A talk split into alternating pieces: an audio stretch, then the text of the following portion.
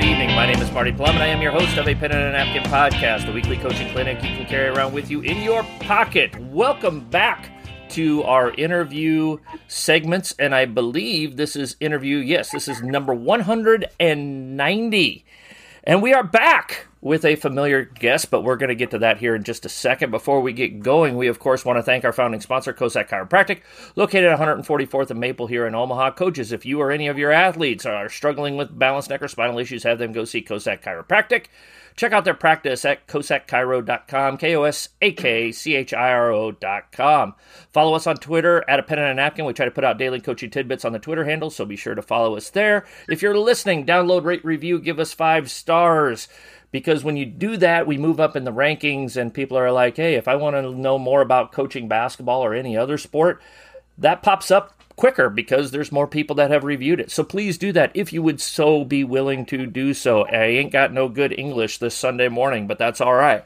Uh, questions, comments, suggestions, or ideas, email me at a pen and a napkin at gmail.com. Go check out a pen and a napkin.com. It's a coaching website, basketball stuff, and I think it's pretty good, but I'm a little biased because I made it myself. So we are back Mr. Jungers, Mr. Dick Jungers, back in the saddle. Is this, well, this got to be number five. I believe it is. Number five. So, uh, as folks know, uh, Coach Jungers and I, uh, let me, you know, there's there's still corners of the earth where Dick needs an introduction here. There's not very many of them, but there there are corners of the earth where he still needs one. And he's giving me this look on FaceTime like, just shut up, you idiot. I get it. I get it. Yeah. So yeah. Dick Jungers, head girls basketball coach at Newell Fonda, dabbling in the volleyball side of things here. Dick, kind of go into that a little bit. Yeah, we had a late resignation, um, and uh, we have two new coaches, and so I guess I'm kind of a on the job, on the spot mentor. Uh, my daughter's a senior, uh-huh. so I said I would volunteer. It's an unpaid position, but um, volleyball, uh, I'm learning way more than I could even begin to share. You know, and I think like being a basketball coach, sometimes people perceive volleyball to be the enemy sport, but uh, uh, we're we're trying to figure this out as we go. So, um, just one of those things. Uh, hats off to you for stepping up, my man. So, um, so Dick and I, as as folks know, loyal listeners know, uh, we get together once a year. It's kind of an annual thing, and Dick texted me earlier this week, or no, you emailed me. You emailed me, and he said, uh, "Hey, I got an idea," and I thought that's a great idea. So what some people know and most people do not know is that not only did uh, Coach Jungers and I graduate together uh, in the class of 19, uh, well, let's just call it the early 90s. No, we can say it, 1992, um, from Sheldon Community High School, Sheldon, Iowa. Uh, but we had a couple of other accomplished coaches uh, that come out uh, that came out of our graduating class. I think we graduated with 72 or 73 people, something like that, that day.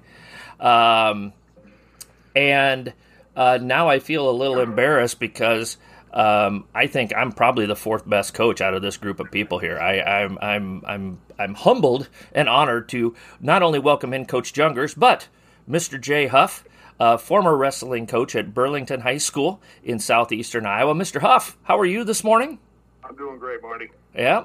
And from the northern tundra of uh, up by Duluth, Minnesota, is current state champion baseball coach Mr. Ben Haugen, uh, still riding the coattails of a, a state championship this past spring and early summer in Minnesota. Mr. Haugen, how are you?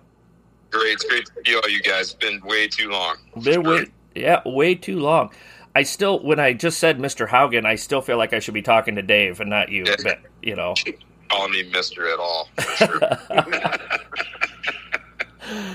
so, uh, you know, this was a great idea, Dick. I mean, absolutely awesome. And and one thing we, uh, I've talked to to Jay before. I think Jay's been on once before. Uh, I've talked to, I have had a couple football coaches, but mainly it's been basketball coaches. But Dick had this great idea of having all of us back on, and and the more, I don't know, guys, I started getting a little sappy and sentimental this morning as I was getting ready for this. Like, man, this is like it's been a it's been a long time, but it just seems like yesterday that we were all trying to conquer the asphalt jungle of Central Middle School uh, basketball, and uh, you know, it's it's just cool to be on here with you guys. Yep, likewise. Thanks for having me. Yeah, I agree. yeah. Um, you know, uh, Jay, let's start with you. Uh, we uh, and, and by the way, folks, we cannot guarantee that this will not go down a rabbit hole of stupidity once or twice here as as we move through this. So, uh, but it's really cool to get perspectives from from Dick and I um as basketball coaches, from Ben as a baseball coach, and and Ben was basketball player as well in high school. Uh, Jay was a junior high all star basketball player, but was kind of a little bit more focused on the wrestling side of things. I still think I have the videotape of, of our seventh grade basketball game where uh, uh, Oh, no. Huff tried to take out the wall and the wall won. Uh, I want a rematch. that wall's not there anymore. that wall is not there anymore. That one now. It's Billy John. yeah. Uh, but uh, you know, we, we all have our influences, and and I talk about my stuff all the time. Dick's been on a few times. So Jay, let's start with you, and then Ben will go with you. Kind of what were your uh, you know, why'd you get into coaching? Why, why'd you go to get into teaching? Why'd you get into coaching, and and and why did it take you that direction? I guess. Um, I didn't know what else to do. I guess. I mean, um, no, we were just, you know, as you guys know, I loved wrestling, and it just kind of seemed like the natural transition for me. Um, it's what I. It was my biggest passion growing up, and uh, had some great mentors in that area, not just in high school, you know, but back to Mr. Mr. Vanderfleet, Mr. Nelson in middle school, and you know. Uh, Coach Nag and Coach McWilliams in high school, and uh, and my college coach, um, this guy by the name of Al Baxter, who's pretty much a legend. Um, they would just all had such a positive impact on me. I, I guess I, I, I wanted to be like them. I guess just ha- try to have that impact on others. Um, and that, and I didn't know what else to do. I, I mean, just, but no, it just seemed like a natural transition for me to once once I was done competing to to get into coaching. Yeah, yeah. How about you, Ben? Oh yeah, you know my my dad was a teacher and a coach, um, so I kind of grew up in that in that type of household. But I was kind of like with Jay too. Like I went to school at Iowa State, not not really thinking about teaching or coaching, and and um, uh, I got the the ninth grade baseball job back in Sheldon um, after my junior year of uh, college, and, and that I kind of decided to just kind of switch my focus and go into education and and um, I, I, at one point in time, I thought I was going to be like a Dick Jungers. I was going to be basketball coach extraordinaire, and and uh, basketball is kind of the way I wanted to go, and it never worked out. I just kind of got stuck into that baseball side, and and uh, but yeah, just thinking back to all the the great teachers and coaches we had, and friends of my father, and um, you know Dale Cleffish, Claude Struve, Daryl Schneiderman. Um, you know, I'm forgetting all kinds of guys, but just we had we had great great mentors growing up. Yeah. And of course, you know, just because of the people that my dad hung around with, I got to see those guys outside of school all the time, just being part of a you know a teacher's family, and so Yeah. uh, yeah, we were pretty fortunate, I think. That's I I didn't even think about that concept, Ben, of your dad being a teacher, but over I'm sure over at your house people were hanging out and doing stuff, or your you know your mom and dad were going and hanging out with them, and you had this completely different perspective of our teachers than we did. You know. Yeah, for example, like at the um, the, the state the state tournament this year for baseball, like Daryl, I'm going to start crying. Da- Daryl Schneiderman shows up out of the blue. Oh, Wow. Wow. I hadn't seen him forever. You know, he's he shows up with my mom and dad, and um, so yeah. I mean, I, I had that that fortunate that's awesome. Yeah. to be able to see those guys in a different light. So Yeah. um, yeah, it just kind of came came to me naturally. Um, kind of with Jay though, I didn't really know what to do, and I, you know, I kind of knew that lifestyle, and it was just kind of a natural transition for me. Yeah. How about you, Dick? You know, uh, I'm going to start with uh, John Chupa. I actually went to uh, Sheldon St. Pat's up until my freshman year. That's when I met these yahoos. And uh, yeah, private private school kid, elite kid around town, private Yeah, school, uniforms, all that stuff. So uh, I started with him, and then our freshman coach was John Doley, uh, and uh, then we had Terry Aarons, and then we had Claude Struve. And I think the thing that stands out most for me is it was always fun. Uh, we had a great group of guys. We had fun. Uh, you know, I, I shouldn't point out how many wins we had our senior year, but we still had fun.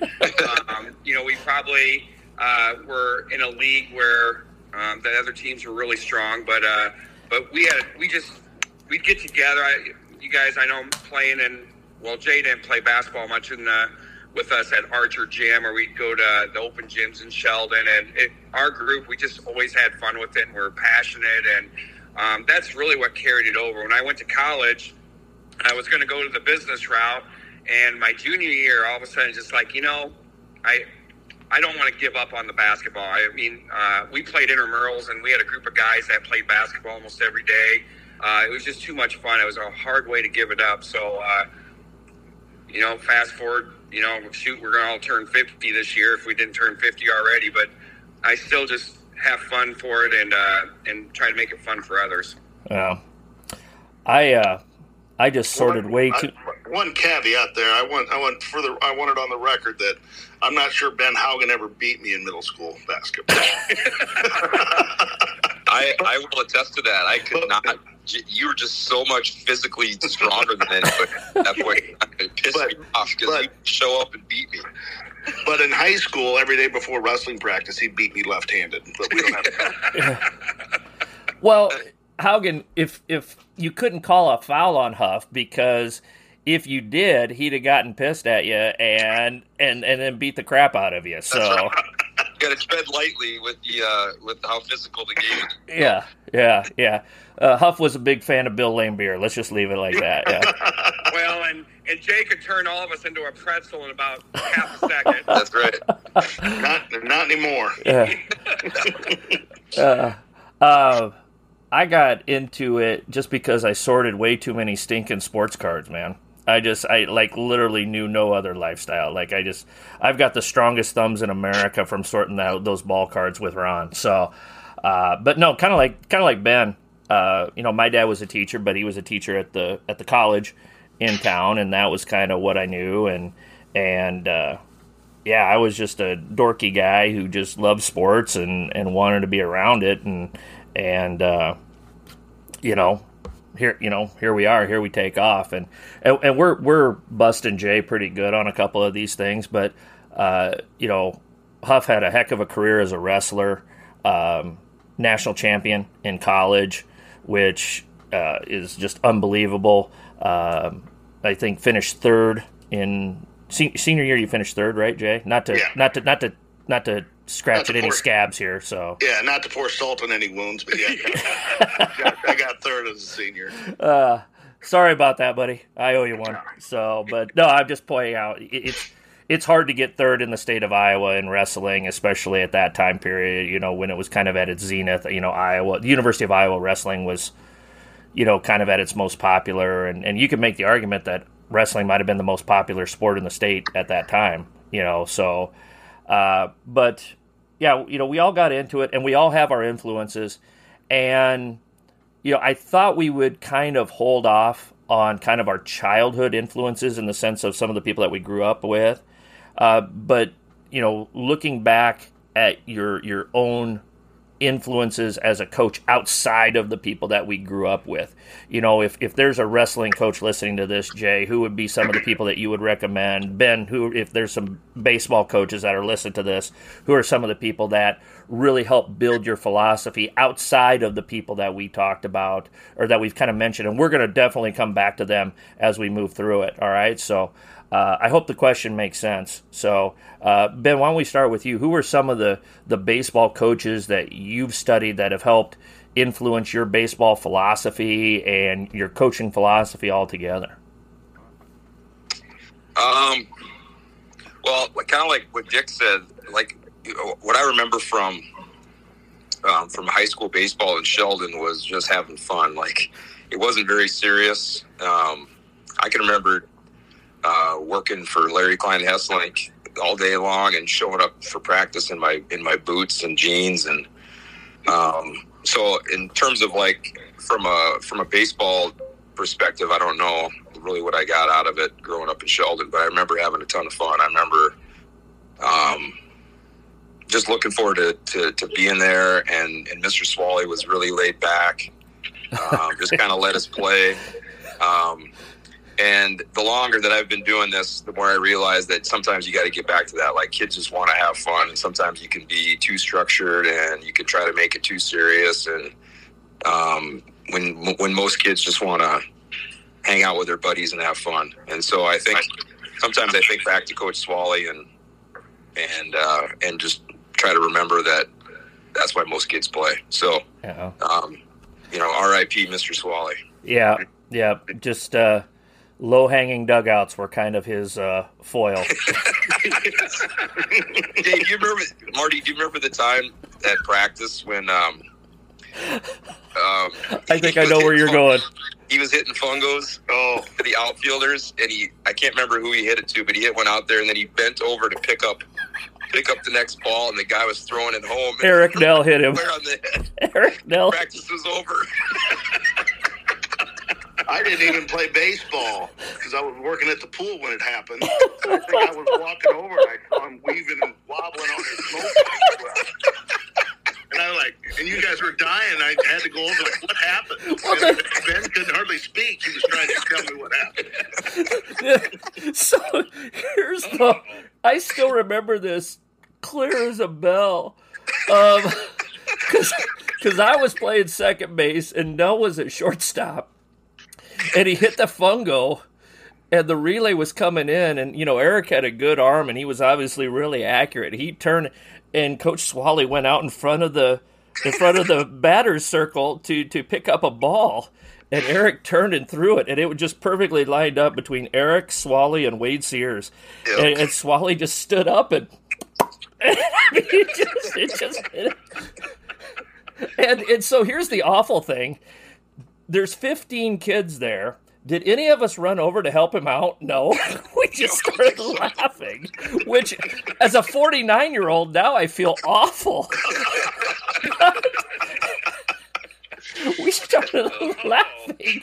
And then he was like, and, and Ben, you'll remember this. And, and it was, you know, and, and, you know, Dick and Jay, you probably heard this a little bit more in the hallway, but we heard it a lot on the baseball field, field where he'd and he, all you heard was oh oh oh. And again i feel awful now. And then he said well i'm going to drive myself to the emergency room which is the exact opposite thing we would do today. We all let him do it. You couldn't get away with that today. Oh man. Yeah go ahead and drive yourself. You'll be good. Uh, Coaches, put it on your calendar right now. Saturday, October 14th, Sunday, October 15th, 2023, the first annual A Pen and a Napkin Fall Coaches Retreat here in Omaha. We've got a little bit of everything for everybody.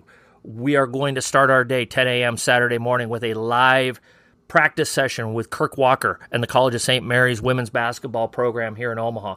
Then we're going to move everything to the Holiday Inn Express here in Omaha, 87th and Dodge. We've got a lot of things planned. We've got speakers like myself talking about 25 universal truths in coaching, along with practice planning and a practice uh, planning an efficient practice. We've got Jeff Steinitz, the boys' assistant coach at Ames, Iowa, talking about building a complete program. We got Tyler Shaw, the girls' head coach at Sidney, Nebraska, talking about coaching cheat codes, and we've got Tom Craven talking about transition basketball and transition offense and the Boys Town way of doing things out of Boys Town here in Omaha. The best thing about a pen and a napkin clinics, though, is the interactive part of it. We've got small group coaching roundtables where you're going to pick the brains of three or four other coaches at the same time. Then we're going to have big group discussions. You're going to come up and you're going to have to talk. When you come to a pen and a napkin clinic, you've got to bring your own ideas. We're going to have a situation score discussion on Saturday night. Sunday morning, we're going to have a basketball smorgasbord session where we're going to talk about issues that coaches need to think about off the floor and how things can derail you off the floor and how to prepare for those type of things. So it's going to be a great weekend at a very, very affordable rate. If you would like to stay overnight at the Holiday Inn Express, it's $175 for everything your room, your food, your drinks, everything that we've got going on, you're going to be taken care of there. If you're a commuter, it's $100. $100. All of this, it's, it's 26 hours, coaches. It's 26 hours of awesome awesome information. And again, the best thing about it is you are going to be picking the brains and learning from other coaches. You're not just going to be sitting there getting lectured to the entire time. We're going to be moving around. So, hotel rooms, we need to have at least 10 rooms filled. or I'm sorry, five rooms filled with 10 commu- uh, boarders by September 15th. That's my cutoff date. So if you want this to happen, get signed up now so we fill up those five hotel rooms with at least 10 coaches. Commuters, you got till October 12th to get signed up and ready to go. Coaches, you're not going to regret this. There's a lot of really good places to go, but I really think we do it really well here at A Pen and a Napkin. So come check out our first annual A Pen and a Napkin Fall Coaches Retreat. you, you, you know, uh, Ben, you bring up a you bring up a good point. Let's let's take it this direction because I like where you went with that. You talked about Larry, and and we talked about a lot of the influences we have had as as educator or you know the teachers that we had in our building.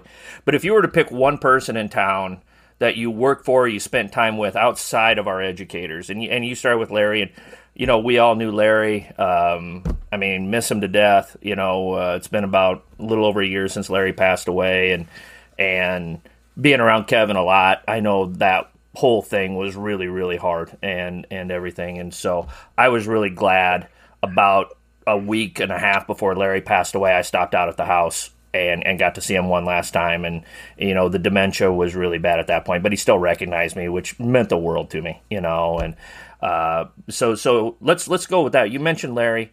Uh, Dick who would be one person outside of our teachers that we had back home that that had a real big effect on you and and kind of who the person you are today?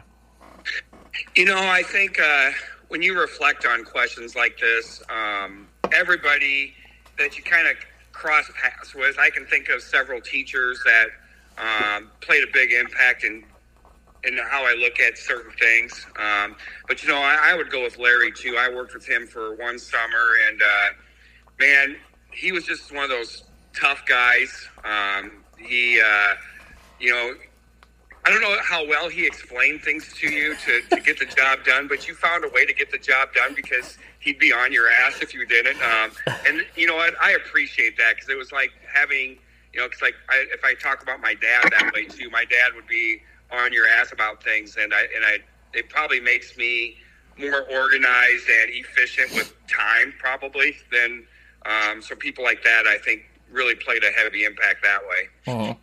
How about yeah, you? Most, most, of the lessons, most of the lessons you learn from Larry Klein Hesselink, you, you know, you, one of the ground rules, Marty, you laid for this um, podcast had to be PG thirteen. So I, think, I think most of the lessons we would say we learned from Larry probably probably can't be repeated, at least in yes. the way that he were to formulate it with words. Yes, yes. Oh, man, I'm, I'm glad you brought that up because every time I like paused and said um, it was a profanity that was trying to jump out of my mouth, and I, and I had to find a way to, to put it back in. So I'm glad you brought that up. Me out there. yeah, uh, there's only ever been two people that I've truly been scared of in my life. Uh, one was uh, my father-in-law, uh, who was just strong, silent type you know and, and i mean i know he loved me he loved his kids loved his family but he's just strong silent farmer uh, and it took me about 10 years to really kind of figure that out. Um, and then Larry was the other one un- until I, until I really got to know him. And, and he's just kind of a teddy bear on the inside. Just when you're not working for him, you're fine. I think you're all right there. So, um, uh, Jay, how about you? Um, well, I never worked for Larry, and but I was also scared of him. If that makes, he was just a great guy, like like you said. But yeah, just very intimidating individual, especially when you're a high school kid. Yeah. Um, you know, outside influences um, in the wrestling world. You know, my brothers and uh, had a big impact on on the route I went. Um, and then you know my brother Ed's relationship with Tom and Terry had a big impact on on why I did what I did. I mean, I wanted, you know, think the old thing, be like Mike, be like Michael Jordan. I want to be like Tom and Terry, and Yeah. I wanted to be like Ed. So outside of school, those those guys had big impacts on me. And then any, anybody that helped out with youth wrestling and in Sheldon, uh, Rex Chapman, Rich Morgan, uh, Randy Vegas. I mean, all just big impact on me. Sure, sure. Um, for me, I think at the top of that list would be Mark Klein Waltring up at the Pizza Ranch. Um, Mark taught us, like, no offense, Mark, and if you ever listen to this, uh, I apologize, but we got paid awfully. Like uh, we did, we, we, we were we were paid so bad, uh, but Mark made the job so much fun and nobody ever quit. Like if you got a job there, you stayed there. Nobody ever quit. Uh, he taught me a lot about uh, those type of things. He taught me a lot about uh, everybody has a job and nobody was more important than anybody else. You know, so there'd be one night where you, you, you like everybody learned how to do everything when we worked there. So you learned how to make pizzas, but you also learned how to clean out the chicken broaster, and you also mop the floor and you clean the bathrooms, whether you were a guy or a girl or you were you had been there two weeks or, or three years, you know, that type of thing. And and I think um, one of the things that he did a great job of as a boss of a bunch of teenage kids was he was kind of a at times a big kid at heart as well and he just had a great time with us but we we were all so willing to work really really hard for him because he did treat us so well uh, and he made it just a, a, a great place to work at for a high school kid you know um, now looking out of those big front windows of the pizza ranch and seeing everybody cruising around the loop on Friday and Saturday nights while I was working in there, that wasn't a lot of fun. But you know, um, but th- th- that's that's one for me at the top of my list. That that Mark would be way up there for that. So, um, anybody else on that, guys? Now, I just remember driving around loop. That was uh, kind of a fun pastime, but I know a lot of those nights we ended up either like I know we played at Ben's house a few times, or we'd go to Central Courts and play. Uh, we we play a lot of ball those nights too, and I don't know, it was it was kind of fun. What uh, what do you think? What do you think you guys do really well as as a coach or as a teacher? If, if there's what, and let's not let's not be humble here, guys. You know, we we've all been fortunate enough to accomplish a lot of really really good things. So obviously, you know, uh, we're all doing some things right. Uh, Dick, you know, if, if you had to pick out one or two things that you feel like you do really really well as as a coach, as a when you used to be in the classroom, now as an administrator, you know, what have been a couple of big keys to your successes? You know, I think when when you achieve high success, it's it's really unlocking the potential of the players that you're working with. Um, I've been very good at that. Uh, you know, and I think uh, our kids here at Newell Fonda, man, they're so passionate about basketball. Um, and I think when you unlock that potential, uh, we, we've had a stretch where like, people are like, "How do you do?" it? And I'm like, I, I don't know. I don't I don't know if I can really just attribute that to me, but I do know that when you have a, a string of success, um, it goes beyond just one or two players over time, and I, I think uh, uh, that's been a great strength. And I think if you go through, and, and I don't think about this until other coaches want to come and you know watch a practice or whatnot, but um, just so highly organized and the attentions to details, um, you know, and really the, the fundamental difference between good and great teams is really just is you're just better at some of those little Razor skills. that- razor thin. yeah, and and that I think I think that's that that's been one of my keys to success, I guess. How about you, Jay? That's a tough question. Um, That's that's what I'm here for. It's the hard hitting questions on a pen and a napkin. um, you know, I wrestling's different than uh, like wrestling. We want to have a system, you know, but our but it's not like basketball where you're running plays. You, you have, you know, every. I, I think one of the things I, I was decent at, I'd say, was looking at a guy and understand what they could be good at. You know, not everybody is going to be able to. Wrestlers aren't cookie cut individuals. I mean, some guys are really, really, really, really good on the mat. Some guys are really good on their feet. And so I think it's just I, I, I think I had a good skill of knowing knowing where they could be successful. Um, I'll take I'll give you an example. We had a kid named AJ Crone, who's a physical therapist now, and I love AJ to death.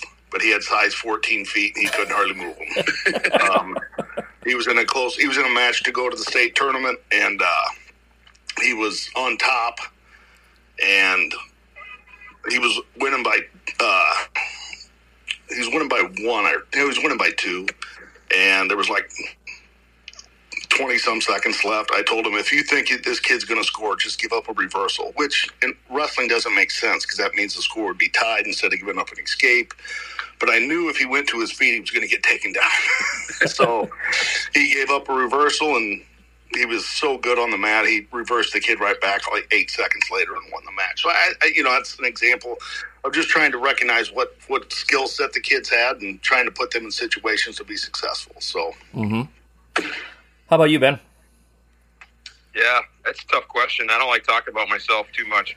Um, Again, but, give give give me the Edward R. Murrow Tough Question of the Day award here. So, um, I think just like reflecting on my teaching and coaching career, you know, I'm not the smartest guy. I don't know the most about the sports I coach, but think making connections with kids and making them wanna want to be in your classroom and want to come to practice and want to compete for you and want to do the best job that they can for you, I think is, is critical. You know, kids have to have a buy-in. They have to enjoy showing up to class. They have to enjoy showing up to practice and, and being around people that they, that they like, I think makes, makes all the difference in the world. So, um, you know, I think back to some of the coaches we had at Sheldon too. I think, you know, charismatic people that show that they care about you, um, you know, in a small school, that's all you need. You just got to get that buy-in. So I think I've done a, a pretty good job of uh, of just making kids, um, you know, want to want to show up and work.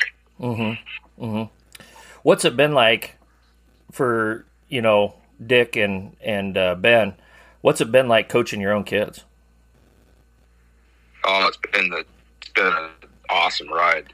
Yeah. I think. I mean, you know, I've been involved with uh, with the youth basketball and the youth baseball program here, and so I've been coaching kids since they were six years old, and um, I just think it's it's awesome. I wouldn't I wouldn't place that with anything.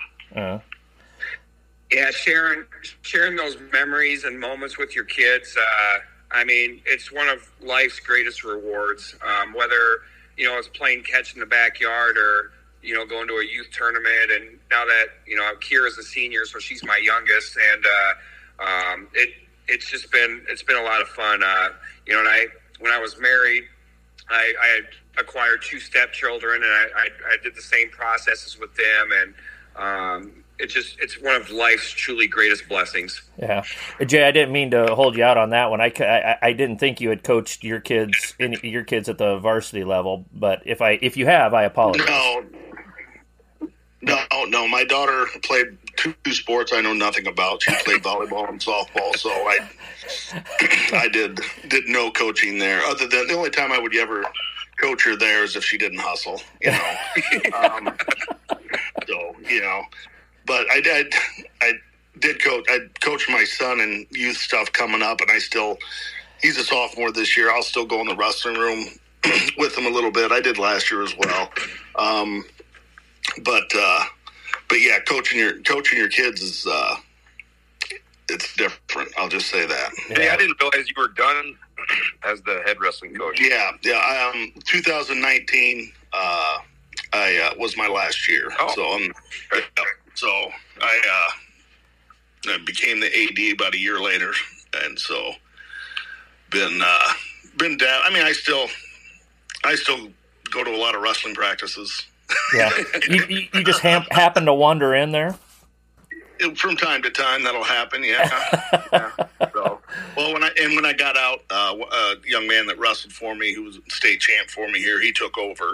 Uh, so it was pretty pretty good transition there. Mm-hmm. And so, and then uh, last year I was actually an assistant coach. We had a late resignation and uh, I didn't want to see the spot go unfilled. So uh, that was that was that was a long wrestling season trying to be AD and Yeah. Coach. But uh, but I will share one story about my son in youth football. He was jacking around. This this he was jacking around at practice. Him and a buddy. So I made him run. You know.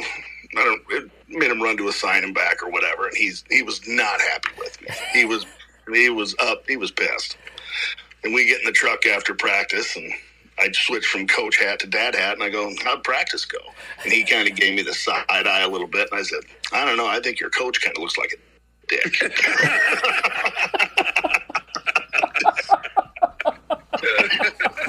yeah.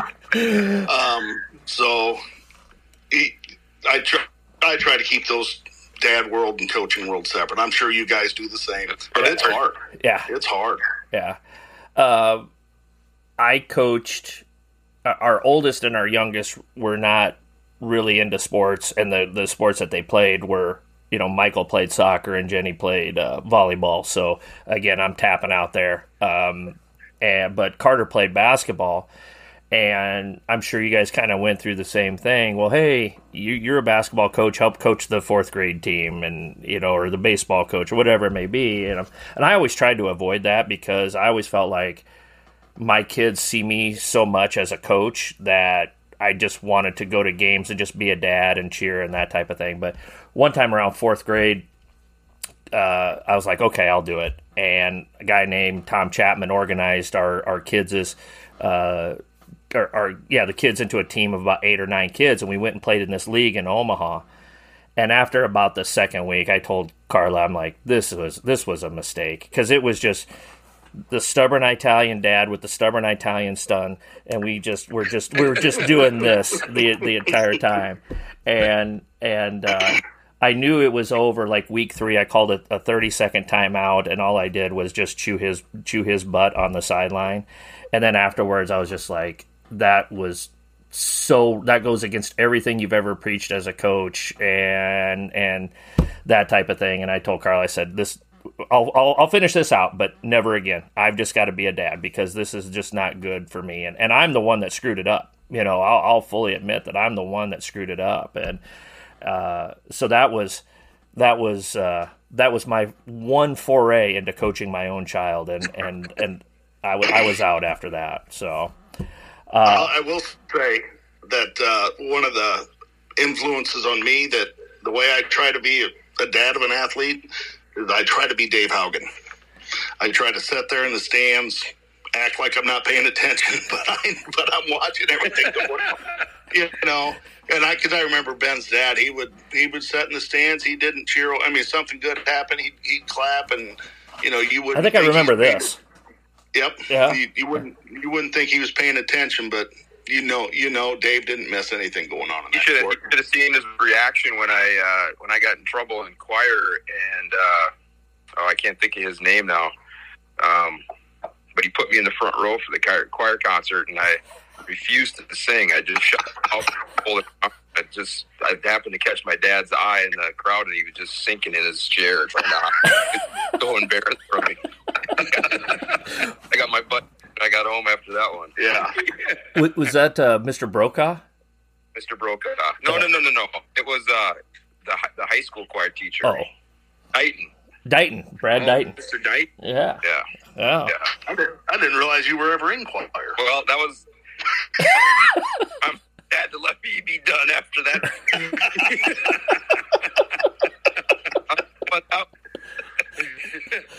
Uh, Oh, that's funny. A pen and a napkin university videos are just another way that a pen and a napkin can help you become a better coach. Our university video library is constantly expanding with topics ranging from interviewing for a job to full court defense to 25 universal truths about coaching. Our university videos will help you round out your skill set as a coach and help you hone your craft. Videos are $10 a piece, with bundling options available. To order, you can DM me on Twitter, send me an email at a pen and a napkin at gmail.com, or order from our website, a pen and a napkin.com. Be sure to check out the A Pen and a Napkin video library. You know, we are now gentlemen, uh, I'm again. This is this is the verbiage we use on a pen and a napkin. We we are seasoned and experienced uh, at this point, and and we all have, you know, twelve to fifteen years probably left in our in our careers. Uh, if you know, looking at it, you know what if, if we've we've all accomplished a lot. We've been fortunate to do a lot of different things. It, it, what's what's one thing uh, that you would like to accomplish in our last approximately third of our of our careers here? Uh, Huff, we'll we'll start with you on this one. Um, I'm, I'm, gonna put you right on the spot, Jay. So yeah, appreciate it.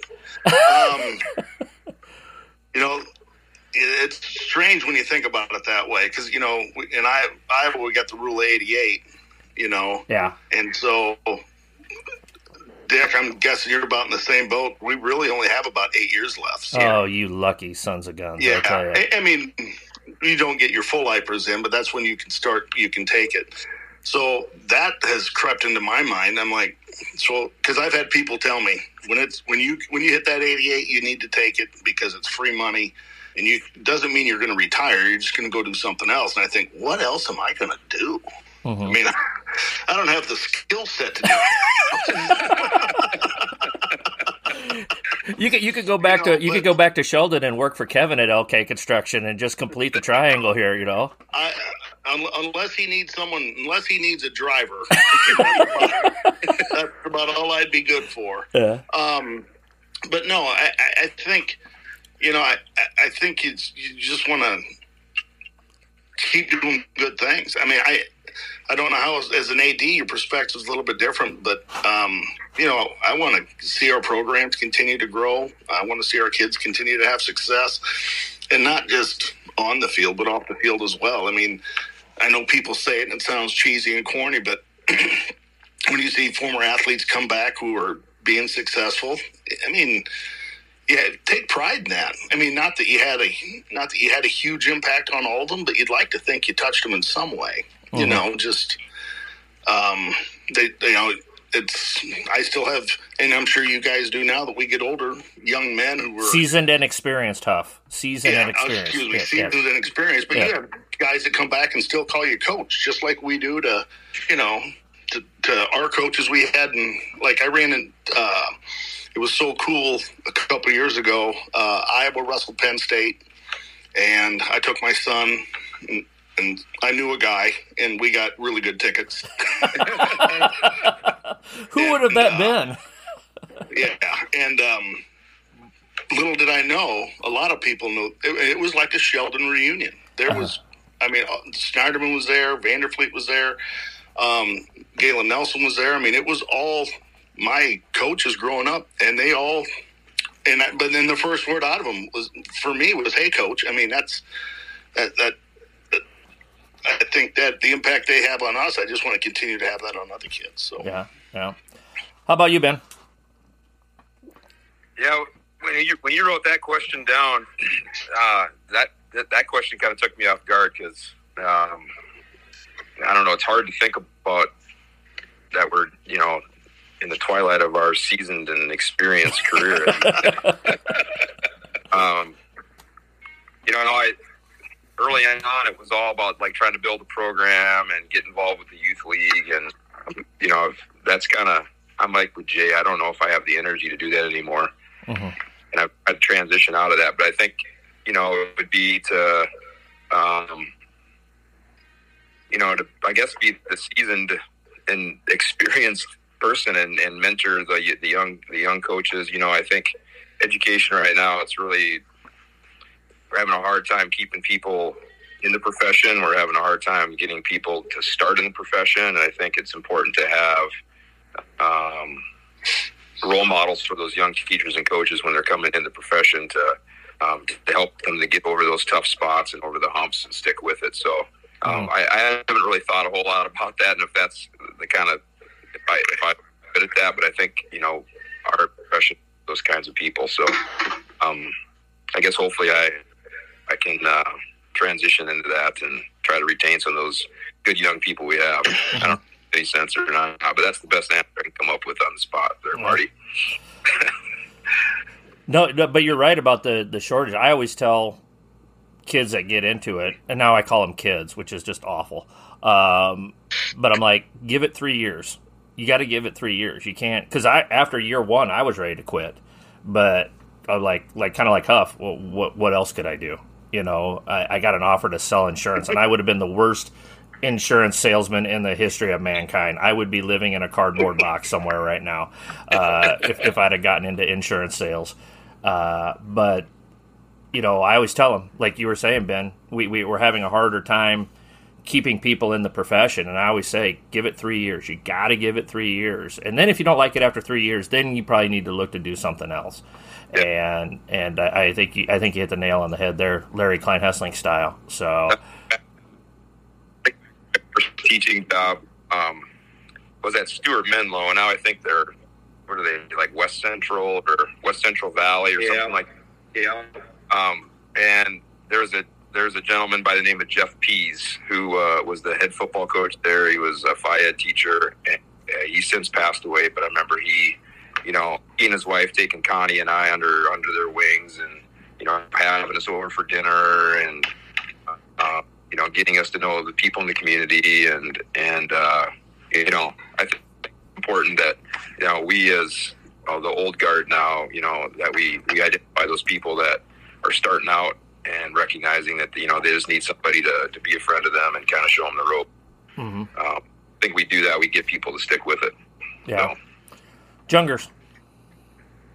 Yeah, you know, uh, I, I like being last because I can really reflect on what these other guys said. Because, like with Jay too, uh, you know, when you hit fifty and you know you put the time in, that IPERS thing is is big in Iowa. And uh, um, and as I transition to that next phase, you know, being an administrator at a school too. Uh, Everything that Ben says is spot on. The exact conversations we're having at Newell Fonda on keeping and maintaining good staff for the kids and um, you know and, and there could be a role with something like that for me but um, the coaching aspects you know i think as you evolve and you try to give back to something that gave you such a rewarding experience what are some things you can do? You know uh, um, you can be in you know I, I enjoy doing clinics. I enjoy um, speaking to people um, anybody that wants to talk basketball, man, I, I love to sit down and have those conversations. Um, so I'm, I'm hoping that that's somewhat in the cards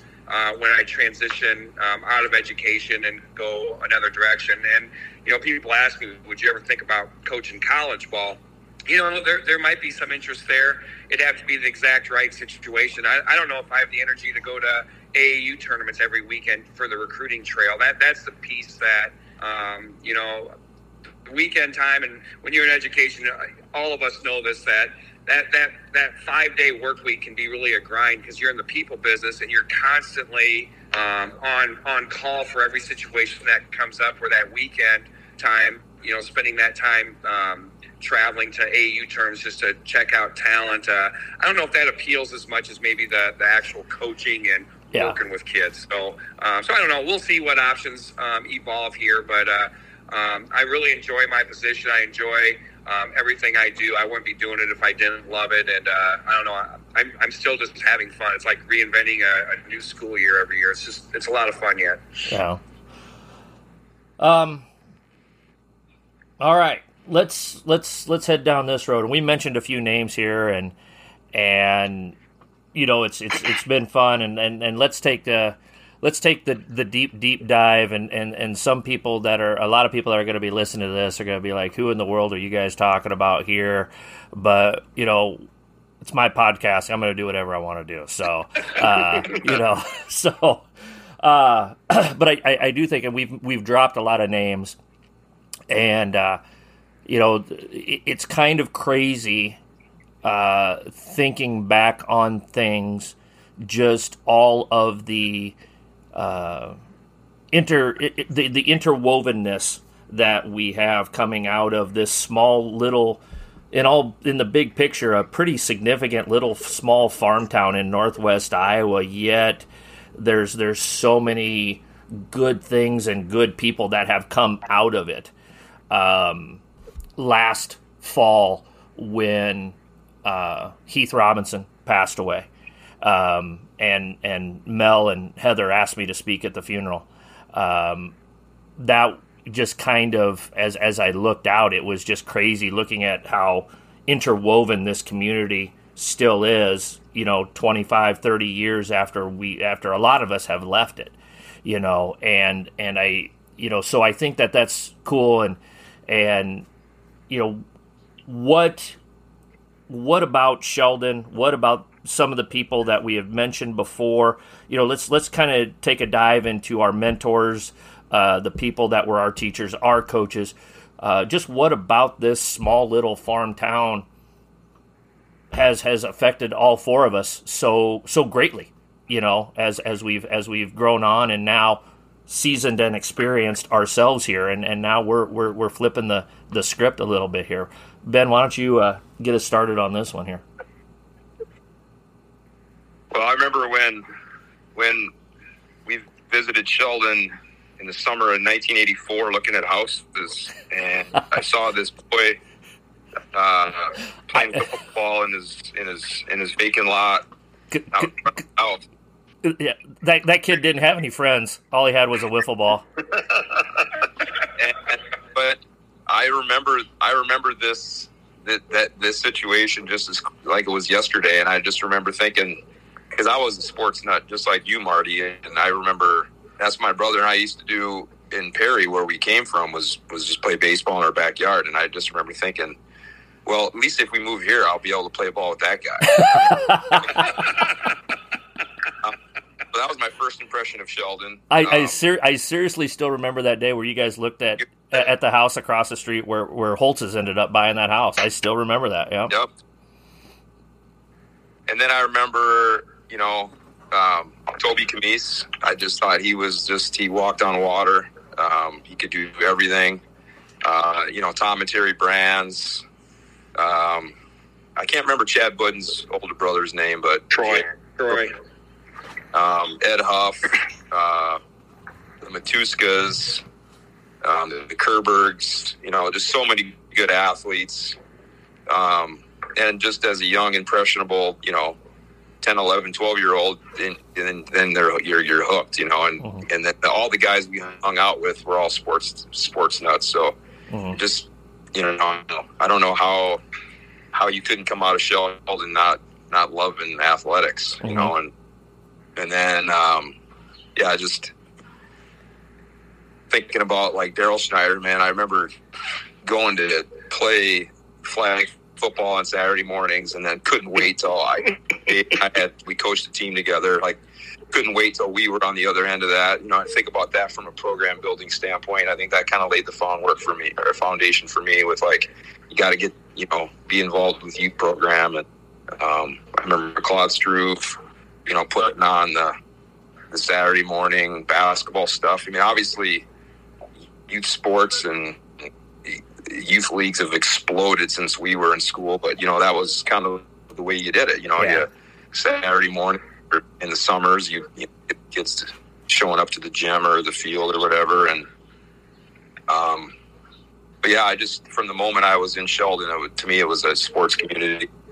Uh, you know, I remember that I can remember the uh, the Lone Ranger song running into the gymnasium before basketball games. uh, all the same people sitting in the same spots for those basketball games, and um, and now when I go back to Sheldon and I look at the facilities and how um, the improvements they've made there, I mean Sheldon is just very prideful with their with their athletics, and I think for us four, um, it was I don't know how you can't come out of Sheldon not being a sports fanatic. Yeah. Dick? You know, uh, one thing that really stood out is, and this is where Iowa Public Television just did an awesome job. I remember being that young kid watching those Sheldon wrestlers, um, all the yeah. names that Ben mentioned. I mean, we just idolized those guys. And when they, they were on TV, you know, you'd watch an Iowa football game or an Iowa basketball game or um, and for the Iowa State fans, same thing. But when you saw Sheldon guys out there performing, and then they're they're on the podium, I mean, just just right now, it almost brings emotions back to those days. Uh, and you know, I know I wasn't a wrestler. Um, I wanted to do for basketball what those guys did for wrestling. I wanted Sheldon's name to be out there, and uh, and you know, and the, the group of guys that we hung out with, um, you know, of course, the Sheldon people. Listen, no, I'm a twin. Um, me and Dave did a lot of stuff together, and, and we always did. Every Sunday we'd get together and play football.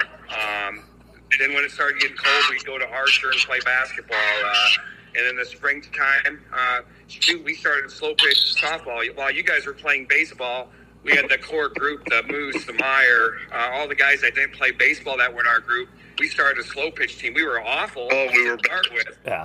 But, We uh, were I forgot about that. but, uh, The but Cornerstone kinda- Shoes and Apparel for Men, I believe, was the name of the, the team. Yes. Well, uh, we, we got a different T-shirt every year because we tried to find someone that would want to tag their name. but, uh, but you know, uh, all of that, I, I think, really uh, it, it helps with that coaching role from the standpoint of man, all these experiences. You're constantly organizing games, and and like kids nowadays don't recognize we had to actually go to a house where the phone was attached to a wall to try to get a hold of all these hooligans. If you couldn't, if they weren't at home, you knew about one of three spots where a game would be going on. And Yeah. and uh, and and you know, like when I drive around communities now, you don't see those pickup games quite like we did with our generation. And uh, I don't know if it's because of video games or whatnot. Um, I feel like parents organize a lot more for their kids those events, but we were doing that on our own. And um, I just know that those memories, those flood of memories, uh, and all the great times we had. We had a, a core group of about 20 guys that, you know, on any given day, we'd all be playing together somewhere at someone's house. And um, I don't know, that, that was just a ton of fun. Mm-hmm. Uh, you said something. Oh, yeah, Dick. Yeah, Dick. Yeah, we. Uh, I don't know, Ben. I don't know if you remember this or not, but uh, my, you know, the for the for the baseball guys, the the, the summer went, you know, little league. And then you went to swimming lessons at the old indoor pool and, and tried to inhale as much asbestos as you could while you were, you know. And then you took your bike and you went home and you ate. And then about one one fifteen, the phone would ring. Yep, Christian school at two o'clock. We're gonna we're gonna play pickup baseball or, or something like that. And Yep. or you go back to the elementary school or, or you meet at the city park and play pickup. You know what whatever whatever it was. And, and that's something that just stuck out to me. You were talking about the phone attached to the wall and and uh, that yeah that just that popped into popped into my head for sure. So Yeah, I, I remember like like Jay would show up at my house at eight, and we'd eat breakfast, and then we'd ride our bikes to baseball. oh, cause yeah, cause you guys lived over on the the south side Yep. of town. Yeah. Yep. And then we'd ride our bikes to baseball, and then baseball be over with, and then the rest of the day you're ramming around, and then your parents would come home for work and ask you how baseball went. Like it's so different than, like Dick was saying. Like now it's, you know, it's in the evening, so your parents can get you there, and everybody's watching in their lawn chair, and everybody's got a hand in everything, and uh, it's just totally different. But Yeah, um, we did not have a big fan base over East Elementary Ball Field. I I you, mean, I just, you, just remember- hope, you just hope you got on Toby's team. You wanted to be on Toby Camisa's team. Yeah. That was the highlight of the summer. Yeah. yeah, and it was one of those deals where, like, I don't remember. I mean, if you a handful of parents, maybe, because everybody, like Ben said, everyone was at work. Yeah. Yeah. You know, yeah, not like not like it is today, where you got you know twenty fans for one kid. Yeah. and they all have to pay 10 bucks a piece. Yeah, Yeah.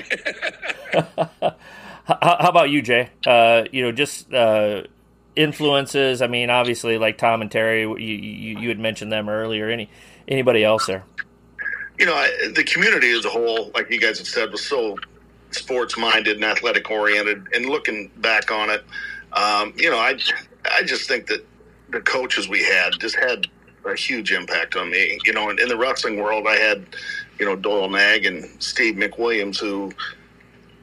Just, I, I, I could not have asked for better high school wrestling coaches. I, I really couldn't. They, they both brought different things and different aspects to, to to me, and not just wrestling wise, but life wise as well. Um, and I think we were just blessed in in, in the aspect of we, I don't think there was a coach that we had growing up that didn't care about us. Yeah. yeah. you, you know what I mean? Because like, when we were sitting here talking about this, I don't know if Ben will remember this or, or not. Um, eighth grade football practice, standing there, and your dad thought I was looking at him, so he threw me a football, and I wasn't looking at him. and that football hit me right in the giblets and dropped me. I mean, just dropped me. I mean, it was one of it was one of those that it, it, we've all had it. The ones the ones you don't forget. Yeah, that's one of them. I and it, I just remember Dave running over, and he just felt terrible. Uh-huh. But no, he about he, he he he dropped me hard. But you know. Um, but that goes back to I, I, just think all of our coaches cared about us, and that, uh-huh. and that I don't know if that's true necessarily. I, I, I believe it is, but uh, but you know it's something you don't. Uh, you've all seen coaches that didn't have that approach, that didn't have. Um, like I know, like Daryl Snyder, he might break a clipboard over your, your helmet at football practice, but you know he cared about you. Yep, yeah. exactly. Yeah, so, man, that eighth grade football team. I mean, that might have been the pinnacle of Sheldon football going forward seriously, because I think we got worse and worse every year. But, but that team was that team was stacked. We, were pretty, had, we were pretty we good. Moose, yeah. We had Meyer, we had the Haddings, we had we had you, we had uh, Tim, Pat. Oh, yeah, yeah. Scott Jagger. Yeah, so many good athletes. Uh, the the key word with the Haddings though was was you know, were they going to fight each other or were they going to fight the other team? I mean, you know, so uh, I uh, I look back on it, and again, it's it's just the, the laundry list of names that we've gone through. Um, I mean, I wasn't much of a football guy, but Coach Schneiderman was just always awesome to me.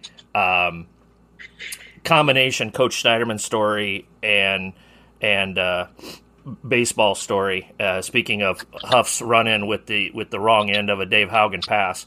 Uh, when we when we coached little league, you know, you'd have like one or two nights a, a, year where we didn't have a game, and so you had a night game that you that you coached, and, and that was the game where all the parents would show up because nobody was working, you know, and uh, w- the way I'm sure Ben, you coached little league for a couple of years, didn't you? No, I didn't. Yo, you because uh, you were working for Larry. Working for Larry. You, yeah. okay, so. Um, you know, you you umpired the game while you were coaching your team, so half the game you coach you umpired the field and then half the game you did behind the plate. Well i was behind the plate. It was a night game. There was 150 200 people there. I forget who the kid was but there was a, a foul ball and it hit me and it just i was down for like two minutes where i was just i was in so much pain i couldn't breathe.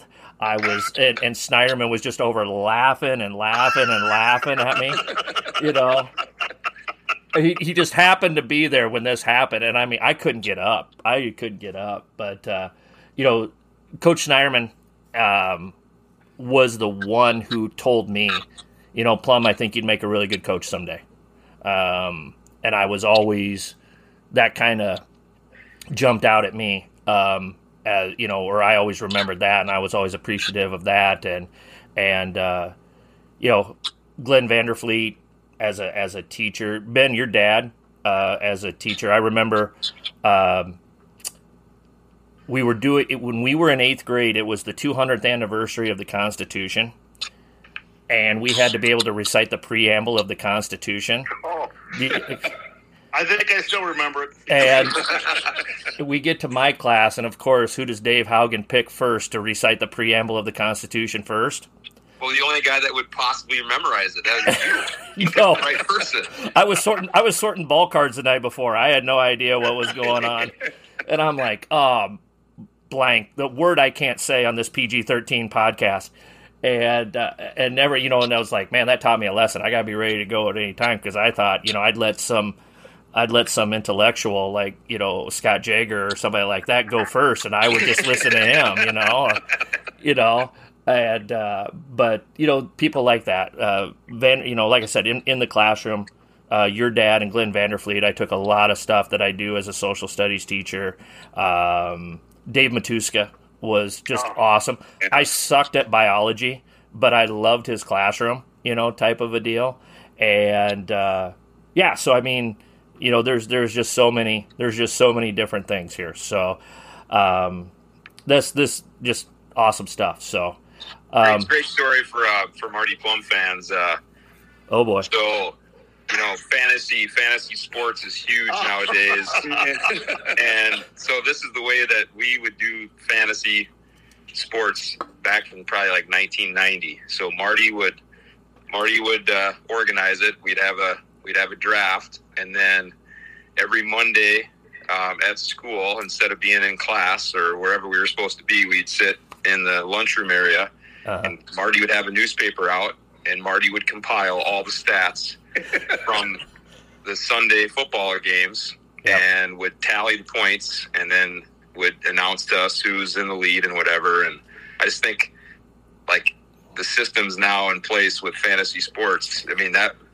you you did all of that by hand, Marty. That's how big of a sports nut you were. Uh, we have a, was there a fantasy basketball as well? Well, um, because I remember doing that and having a basketball team and thinking, I don't know who any into my knowledge. So I'm like, yeah, I'll just take this guy, Marty. I mean, I have no idea what's going Jon Koncak, Jay Huff's first round draft pick. I think yeah, we did. That's a good pick, Jay. Go ahead, take him. Great pick, Huff. Great pick. Hey, why don't you get Spud Webb while we're at it? There we go. Great. He, he, won the dunk contest. Yeah. So, I am. I. I. I somewhat joke, like half joke, half serious. If the internet would have existed when I was in junior high and high school, I don't even know if I'd have a GED right now because I'd have been on the internet looking up sports stats and, and geeking out that, that whole time. I mean, without a doubt, without a doubt. So, as as I tell my students, that's the reason why I didn't have a date until I was 22. Uh, you know. Coaches, do you want to look good? Pfft, stupid question. Of course you want to look good. We all want to look good. You know what's the best way to look good? Buying yourself some a pen and a napkin merchandise. We've got some really, really good looking stuff here. We've got t shirts and sweatshirts, and you are not going to regret picking that up. T shirts are $22 a piece. Sweatshirts are $30 a piece. If I need to mail it to you, it's just $5 shipping and handling to get this good looking stuff out to you. Coaches, I appreciate all that you've done for me over the last three years or so with a pen and a napkin. I hope I've been able to help you out. Might as well come out and help out the Twitter handle and the podcast by ordering some a pen and a napkin merchandise. And like I said, you get to look good. If you're interested in ordering, you can DM me on Twitter at a pen and a napkin, send me a direct message, or you can email me a pen and a napkin at gmail.com and I'll get you those ordering details so that you can order some a pen and a napkin merchandise. So I thought, and and we're starting to go downhill very very quickly, which is all right. But uh, this this last section might just be only for for folks from our hometown. But uh, I thought we would just uh, share share some memories. Uh, we've kind of done that throughout, um, but you know what what are some I, here's what i thought we would do and this could get very dangerous very quickly. What is one memory now haugen you used up yours on me already so you're, you're out all right? Uh, what is one memory that we each have of each other growing up. So so you know, for Huff, what's something you remember about me? Remember about Ben? Remember about Dick? And then Dick, you know, Huff, Ben, me, you know, and and, and all the way around here. So. Uh, and and God only knows where this is going, but yeah. the computer is fully souped up, so we're good, fellas. So, um, I, so I'll, I'll start with Marty. I remember one of the earliest memories is going through baseball cards in the attic at your place and just I just remember being in awe of how many baseball cards the Plums had. I just remember thinking, how is this possible? I mean, I, I, remember I honestly remember thinking his dad robbed a baseball card. I don't know how else you would have had that many baseball cards. It was, and not just, I think he had everything, but baseball was primarily the big one. Yeah, yeah. Uh, so, you should you should see it now, and it's it's uh, it, yeah. Is it grown? Oh, good God. Uh, um, you know, Dad has been married to Deb for ten years now. Um, if they ever got divorced, I think the ball cards would be reason number one why they would ever get divorced because it's it's, it's it's it's just it's just like the blob. It just keeps getting bigger and bigger and bigger. But yeah, it's it's so, yeah. So I remember that, and then I remember just playing catch for hours in Marty's backyard, or going over to the park and just playing catch for hours. So that that's for Marty. Um, Dick, I remember, I think we were junior, senior. We just got into Tecmo Bowl. And you you would play for hours at the Jungers house playing Tecmo Bowl. You might get a phone call when it was your your team's turn to play. If you didn't get there, they just no, you're sorry, you lost. You weren't here. We gave we gave you ten minutes to get here. You didn't make it. That type of thing, and it was like, and people, and we were all serious about it. Like, so that's when Tecmo Bowl was huge and and Ben, you know, Ben and I lived near each other, and I remember just always playing basketball or baseball. Um, I remember so Ben's dad. I remember two things that really stick out playing over at Ben's. Um, one was his mother worked nights, I think, for quite a while when they first moved to town. So, like, you couldn't bounce the basketball on the porch because it would reverberate through the whole house. And I, and so from early on, I was scared to death of Deb Haugen because, like, we'd be playing and the ball would hit the deck, and we'd grab it real quick and look at each other like, "Is she coming?" were you more scared of Deb, or were you more scared of Larry Klein Hesselink? Oh, probably Deb. I, am not gonna lie, it was probably Deb. And then, uh, and but so doing that for hours, playing basketball over there, and um, and Andy was always around. Ben Ben's younger brother for those not Vern. familiar with Vern. Um, so Dave Haugen also did some golf club work, and for some reason he had like a soap dispenser filled with gasoline. and we thought this would be so cool you know, get a lighter, to put a little line of gas on the light it, and laugh and giggle. And somebody had the bright idea to put it on the put it on. Was, the wasn't it Brian Landheis? I think it might have been Brian. Yeah. And so he put it on his shoe. He lit it. He ran around. It was funny. So then Ben was going to try it, and when they lit it, Andy got Andy was holding the thing. Andy got scared and dropped the bottle. Well, where Ben's running around, he stepped on the bottle. and so now flames are shooting out, and who walks outside to check on her boys? yep. right at that moment. Yep. yep. And Ben wasn't hurt. We or anything like that, but she was yelling. ben and Andy walked back with her head down, and I remember because that's before the road went all the way through, so you, there was a dead end. Now that road goes all the, but at that time Ben's road was a dead end. So Brian and I stood there, and I'm like, I'm not, not going there. I, we're not going that way. we just put our head down and just left. Just left away. We'll check on him tomorrow. Hey, she won't kill him. Then she'll kill him. No, she uh, I that I just remember putting my head down and getting out of there as quickly as I hum, humanly could, and thinking, man, I hope she doesn't yell at me right now. Yeah. yeah. But no, so I mean, it was and I have more f- for all three of you, but those those are three that stick out. Uh, uh, Haugen. Oh boy, um, yeah, I've already shared some Marty stories. Um, you know, I Marty was the first first kid that I met uh, in Sheldon, and uh, yeah, I remember the baseball card collection and scared him out of the neighborhood. You know, yeah. Marty was, uh, you know, the sports junkie in our community for sure. Um, Dick and Dave, I didn't get to know until they were freshmen. I remember at first, like I was threatened by you guys because I had heard like um, I didn't I didn't oh. really know you guys before before you guys came to came to Sheldon High, but you know some of our classmates knew you guys, and and I just remember like, yeah, Dick and Dave, they're good. They're good basketball players. They're guards, and I remember thinking, oh shoot, I'm gonna I'm gonna lose my job now or whatever. I just remember being threatened, but it didn't. Uh, it didn't take very long to realize like you know, you guys were grinders and you guys played hard and you guys made our team so much better and students of the game and just fun to be around.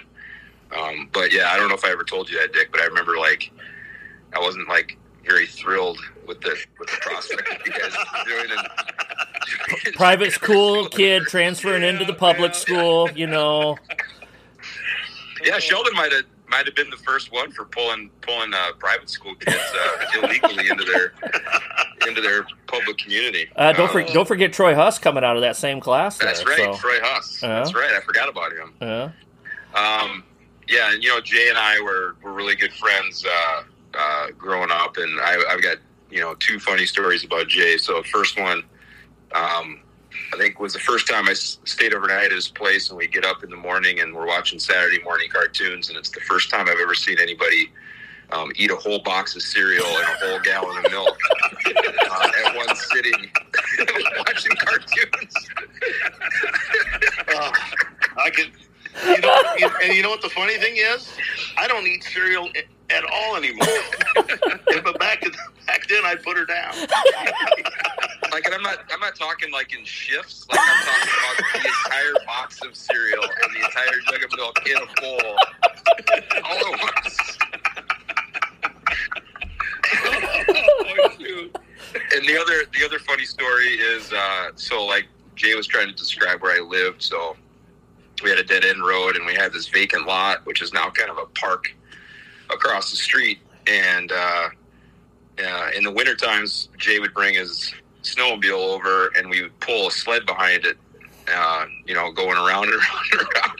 So I'm I'm driving the I'm driving the snowmobile, and Jay's on the back, and I'm, we're you know doing figure eights or whatever, and and uh, my my my focus is just ahead of me. I'm not even looking behind, and and I had turned the corner. I ran Jay right into a light pole, and, and I think I continued to drive for another 15, 20 seconds before I realized he was off. And I turned around and I thought I, I thought he was dead. I thought I killed him. He was just laying there motionless.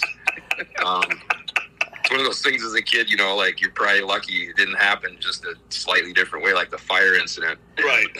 And, uh, um, and I remember, remember, that well. You remember that, Jay? Oh. yeah, I hit a light pole. not something you, not something you forget. uh, uh, Jungers. You know, uh, just listening to these stories brought up just tons of other ones. I know Jay with the Tecmo Super Bowl. Uh, when that game first came out, uh, it was just a hot item. We were all playing that, and I remember we had a basketball game and we had a blizzard that night. The blizzard came in, and the other team was stranded. They were stuck in a Cherokee. Cherokee. Yeah, they that. came in and beat us by like a thousand. Then we're like, yeah, yeah we're just gonna stay here. You know, yeah. we're gonna eat your food now, and we're gonna sleep in your bed. Uh, who's your daddy? Yeah. You go get me a bowl of cereal, Huff. I'm not, you know.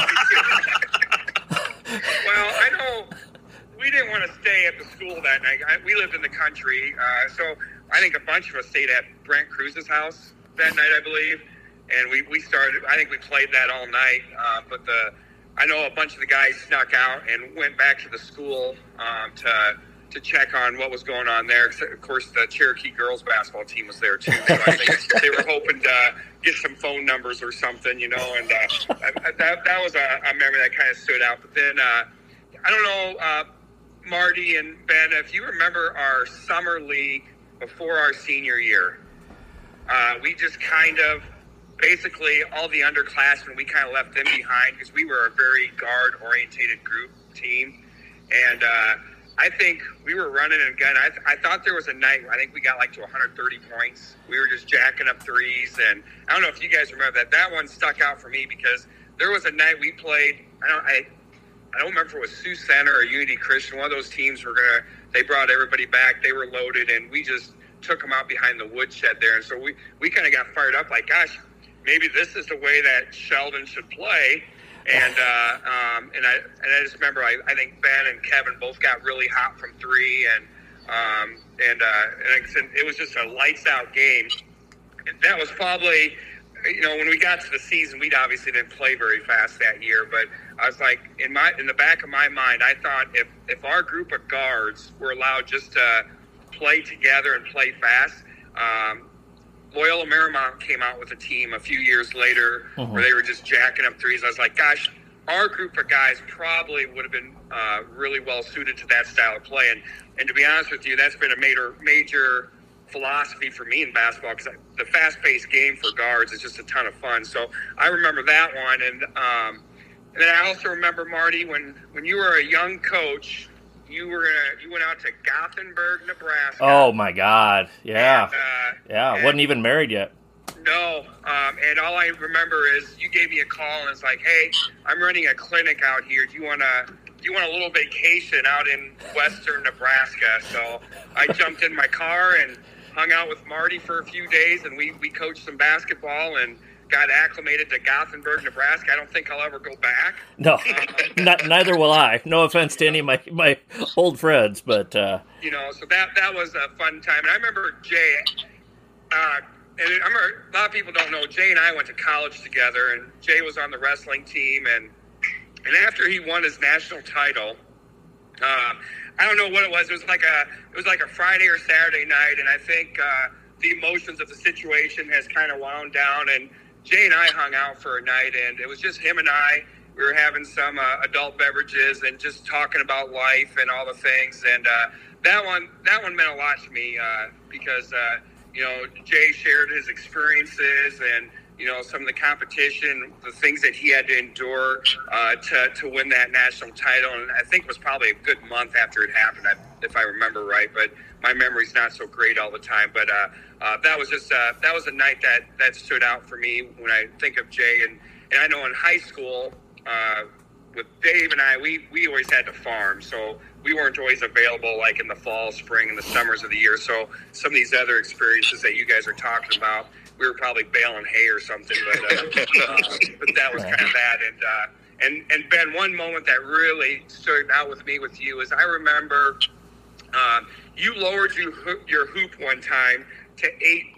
I'm gonna say nine feet because I, I really think it was more like eight foot, and we did a slam dunk contest in your driveway, and it was. Uh, I, I remember Marty being there. I remember you being there, Kevin.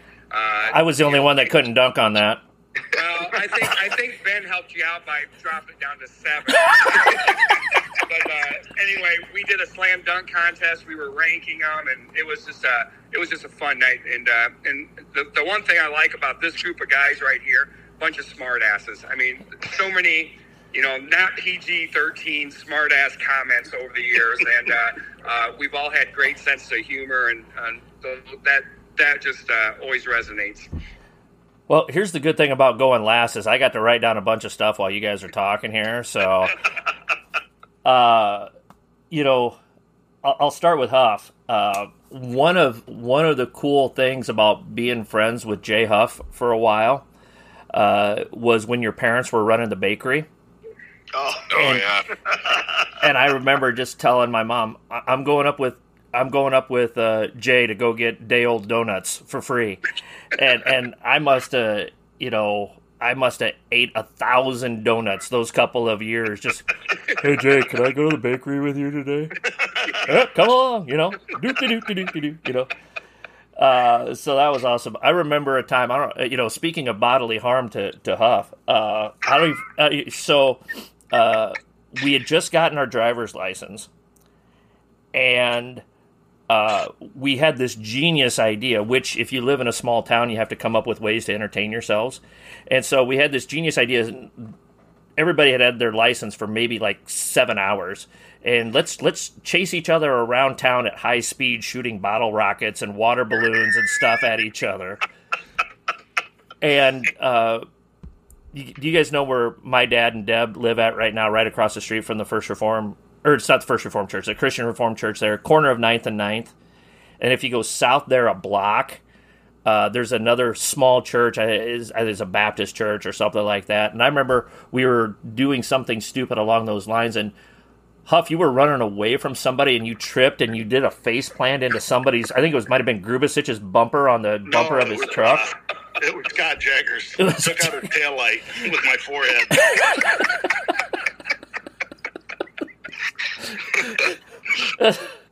That's why he won a national championship in wrestling. He was just so used to running into light poles and, and, and headlights and stuff like that. You know, it's like he, he was he was like uh, who Mick Foley. He was the guy that went through the cell. You know, he he, Huff had done all that. So, and, and then the last tough story, and it's not so much Jay, but Jay and I were together. I don't know if you remember this, Jay. I think you were on my team. But you, you know, Ben, you were talking about the sixth grade flag football mornings that we would do, fifth and sixth grade. Yep. And I think Jay and I were together our sixth grade year, and Tom and Terry were our coaches. Um, were, were you were you with us? Were you on that team? I know Tom and Terry were my coaches. Um, th- that year, I remember Terry and Jim McPartland coached coached me one year, and I can't remember who coached, but so that could have been Tom and Terry. Yeah, Yeah, so I just remember out of that experience because when people find out that I grew up in Sheldon, I didn't know Tom and Terry well. I mean, it was just hello, hey, you know, but not like you do, and, and obviously with your brothers and everything in the wrestling connection. But Tom and Terry were my coaches, and I always tell people, well, they weren't really our coaches because five minutes into every game, they would start arguing with each other and they'd spend more time arguing with each other. We had to call our own plays most of the time because they would get mad at each other and start, you know, punching each other in the arm and that's stupid, you know. And, and so I, I remember that. So, uh, you know, Dick, you brought up, uh, or I'm sorry, Ben, you brought up uh, coming out of the tunnel for the for the Lone Ranger, you know, which I still remember the first time we did that. Dick and Ben, you remember, that gave me chills. I was like, wow, that was that was awesome. So, um, and you were talking about uh, our parents in the in the stands, and, and I remember coming out for the Lone Ranger, and the students came out. I think we're playing Spencer, and there was this big long tunnel, and so we come out. And somehow or another, that night I ended up being the last guy in line. I think it was our junior; it had to be our junior year. And so Hookstra and Dean Monarch were seniors that year, and we come running out, and everybody takes off. And I get to the end of the line, and we had those snap pants, you know. I get to the end of the line, and and of course my pants were too long, and Paul Corbett, I still say to this day, Paul Corbett stepped out and stepped on the bottom of my snap pants, and I did like five somersaults, boom, ba boom, ba boom, ba boom, ba boom. And I've got two dislocated shoulders and probably concussed, and I'm lying on the floor, and the gym was pretty full, and and I'm like, oh my god, this is so embarrassing. And I and I look up, and my mom and dad are literally like in the third row, like ten feet away from me on that side of the gym. And I'm thinking, oh, they're going to be very empathetic to me. No, they were laughing their ass off, just like everybody else was, you know. So I remember, you know, so, um, you know, Dick, just so many things out at the Jungers farm, uh, helping out with chores. And then the nice thing, if you helped out with chores, you got a nice steak a lot of the times, you know.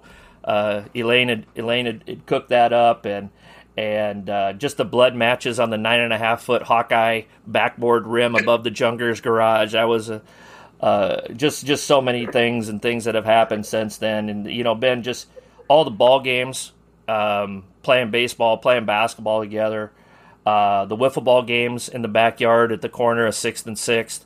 Uh, so you know, um, you know, just the baseball memories. Like again, may he rest in peace. But uh, do you remember when we were down in Remsen? And Remsen actually had a dugout, like it was dug into the ground. And uh, we got done with pregame warm up, and this had to be our junior year. And Todd Van Beek goes, I give it 10 minutes before Swally smacks his head on top of the dugout. and he comes in, and we're, all kind of laughing, like, yeah, you know, whatever, whatever. As Swally comes in, and I mean, he makes it four steps into the dugout, and whack, he smacks his head on the top of the dugout. And he goes down for the count. And again, just like when Eric Nell hit him with the heater on the relay throw right in the head. Uh, we did anybody go to his aid? No, we we just sat there and laughed and laughed. I don't, I don't know if you remember that or not, Ben. I don't remember that, but it doesn't surprise me at all. yeah.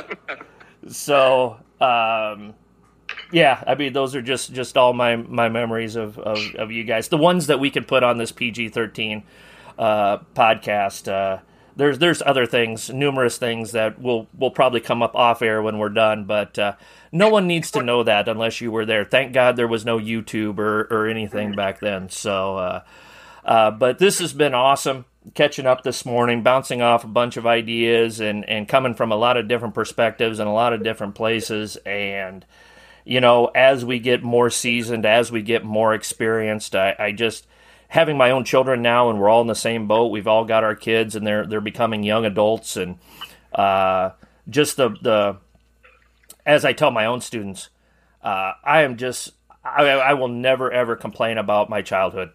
You know, I had a great childhood. It was a great time to grow up.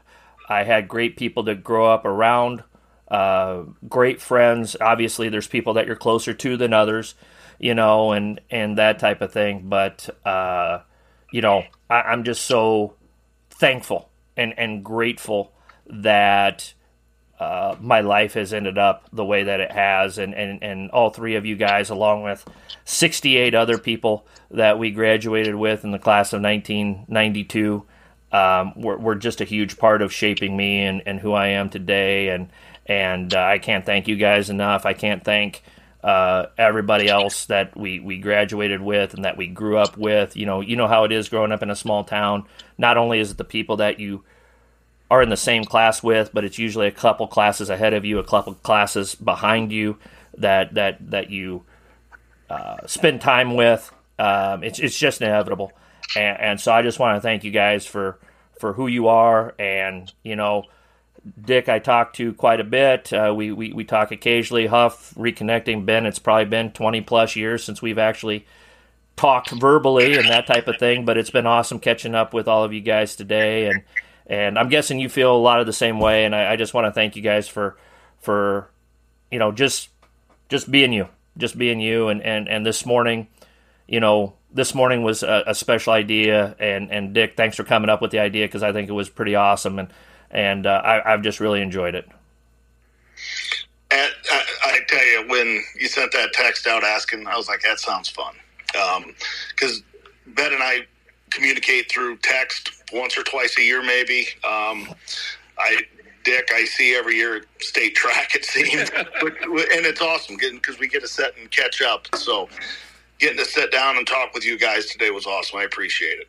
Well, yeah, I was, yeah, I, I was looking forward to this so much that I set my alarm for Sunday because um, I was, yeah, and I was wondering maybe they forgot. I was gonna, you know, I also saw the phone call and I was so excited. And I um, texted um, Marty. I texted Marty last night to make sure we're still yeah. on. Yeah. yeah. Well, I, I just, I, I just assume you guys often, and I feel like you know, Connie and I live, you know, like Marty put it up in the frozen tundra, and uh, I've really done a terrible job of of uh, coming back and staying connected, but it's uh this has been a ton of fun and something that you know makes me realize we need to do more of for sure. Yeah, yeah. yeah. I, I, I don't want to say to uh, you know like I don't see you guys a ton, but man, this this was a blast for me just listening to the stories and uh, you know and Ben, I don't think I've seen you shoot. It's probably it's probably close to thirty years now. Yeah, a long time. You know, but Jay, I do run into Marty. I run into, but you know, with uh, all being said, uh, man, this was a fun fun morning. Yeah, for sure. Yeah, I don't want to say Ben lives up north, but they have filmed more than one episode of, of Alone on the History Channel just down the street from from from his house there. You know. nah, I'm just kidding, Ben. I'm just kidding, but. Uh, no, that's uh, true. ben actually called me. Oh, geez, it's been probably five, six years ago now. He's like, "Hey, is your baseball field playable?" I'm like, well, "Yeah." He goes, I, he goes, we're, I think you were like into your third or fourth week of the season and you just, and you hadn't been on the field yet. And then you got another two feet of snow and they were looking for some place to just get on a field and play. Yep, yep. Trying to find connections down south. Yep. well, well, when you refer to Iowa as down south, you know that you. you know you are way up there. So. Yep. Uh, uh, what a special morning, guys! I, I hope folks enjoyed this. I, you know, and selfishly, the last half hour or so was ours. But like I said, it's my podcast. I can do whatever I want to do. So you know, uh, but uh, I, I think that one of the probably one of the coolest things that has come out of this whole a pen and a napkin deal has been you know, like we've all been there. I think I'm sure we have. I know I was. Uh, I think there's a point in your career where ah that Huff guy at Burlington, man, I just I want to. I don't like that guy. I don't like the way he runs his program. I you know blah blah blah this that and and and uh, as we get more seasoned and more experienced, we realize that that's not really the case in most cases. Uh, there's always an exception to the rule, uh, but just the the camaraderie in the coaching community. And one thing that I've really been just, I can't believe how lucky I've been with this, is just getting to know so many people and realizing the problems I've had as a coach are the same problems that Ben Haugen has at Esko and Jay Huff has at Burlington and Dick Jungers has at Newell Fonda, and that we do really need to stick together. We do need to have a camaraderie, a loyalty to one another, that we're all pretty much on the same page with what we're trying to do. And and that the real joy of it is doing this for a while and then having mornings like this morning and sharing that with people. So i know that has been awesome. And and, and this is just kind of a byproduct of it. So um well guys it's only been an hour and a half. Seems like it's been about 20 minutes but uh, but I, am guessing people are. If you're still listening at this point, you're either a deviant or you are a glutton for punishment. So, or you're from Sheldon, or you're from Sheldon, Iowa. You know, uh, but uh, you know, want to thank you guys for coming on. It's been great. Hold the line here for a second while we wrap up. I don't know if there's much more that needs to be said. This has just been, this has just been really awesome, and uh, you know, I hope folks have enjoyed it. I hope folks have had appreciation for it. And, uh, you know, we'll get back to maybe some more, perhaps, more serious basketball stuff next week in the interview pod. But Dick, thanks for this idea. Absolutely awesome. Well done. If you if you when you retire, maybe you can get into this little pseudo journalism uh, field as well. You know, uh, but uh, coaches, I, I, have the voice for it. Uh, I, I know. Like natural, Marty. I don't know if I have the voice for it. I've, I've got the face for podcasting. That's what I always say. So. So, uh, on that note, coaches, as always, let's be sure to hone our craft one day at a time.